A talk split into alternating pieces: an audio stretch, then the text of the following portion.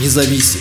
Новости Баренц Обзор. На празднование освобождения Финнмарка хотят пригласить Зеленского. Новое правительство норвежского региона Финнмарк, возглавляемое Хансом-Якобом Бёно, не хочет видеть официальных представителей России на праздновании 80-летия освобождения Восточного Финнмарка советскими войсками в следующем году. Аналогичный политический сдвиг произошел и в приграничном Киркенесе, где новый мэр намерен отказаться от сотрудничества с соседским Печенгским районом Мурманской области. У многих из нас здесь, на севере, сильные связи с Россией, но мы очень разочарованы поведением России. Похоже, что все стремление к демократии и мирному сосуществованию забыты, а на смену им пришли деспотия и агрессивная война, заявил Ханс-Якоб Бёно в своем обращении к только что избранному совету губернии Финнмарк. Представляющий консервативную партию, Бёно возглавил коалиционное правительство самого северного норвежского региона, в который вошли 7 партий. 53-летний политик займет пост председателя Совета губернии, которая до этого 4 года входила в объединение с соседним Тромсом. По решению правительства Йонаса Гара-Стере с 1 января 2024 года Финнмарк снова станет самостоятельной губернией. Приоритетами для нового региона станут оборона и готовность, подчеркнул Бёно на встрече с членами Совета.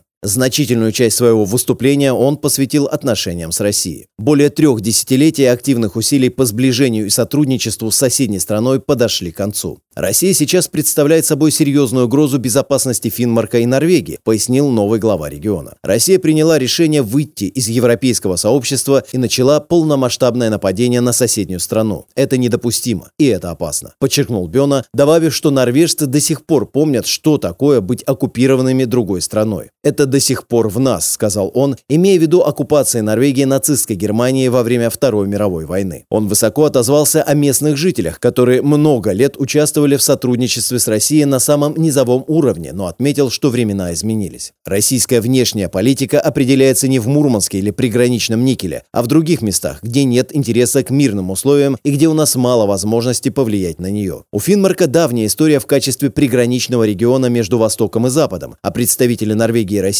неоднократно подчеркивали, что никогда не воевали друг против друга. Советские войска вытеснили немецкие войска из Восточного Финнмарка в октябре 1944 года, а год спустя отошли обратно в СССР, но остались на территории Петсама, ранее входившей в состав Финляндии. С тех пор официальные представители обеих стран регулярно встречались, чтобы отмечать события 1944 года. Но больше российских чиновников приглашать не будут. На 80-летней годовщине цветы главному военному мемориалу в Киркенесе возложат украинцы. От имени Совета губернии Финнмарк я хотел бы пригласить президента Украины Владимира Зеленского на празднование 80-летия освобождения Восточного Финнмарка, сказал Бёно членам Совета. Это будет наш способ выразить благодарность и украинским воинам, пролившим свою кровь за освобождение Восточного Финнмарка, их потомкам и их родине, Украине, сказал он, добавив, что предлагает приурочить к событиям Финнмарке крупную международную конференцию с участием руководителей ряда государств. Политические изменения в Финнмарке привели к пересмотру отношений с Россией и в расположенном всего в нескольких километрах от границы Киркенесе. Новый мэр Киркенеса и муниципалитета Сёрварангер Магнус Мэланд из консервативной партии уже давно призывает к более жесткой реакции местных властей на агрессивную войну России. В представленной на этой неделе политической программе Мэланд и партнеры по коалиции отметили, что соглашение о дружбе и сотрудничестве с соседним Печенгским районом Мурманской области будет расторгнуто.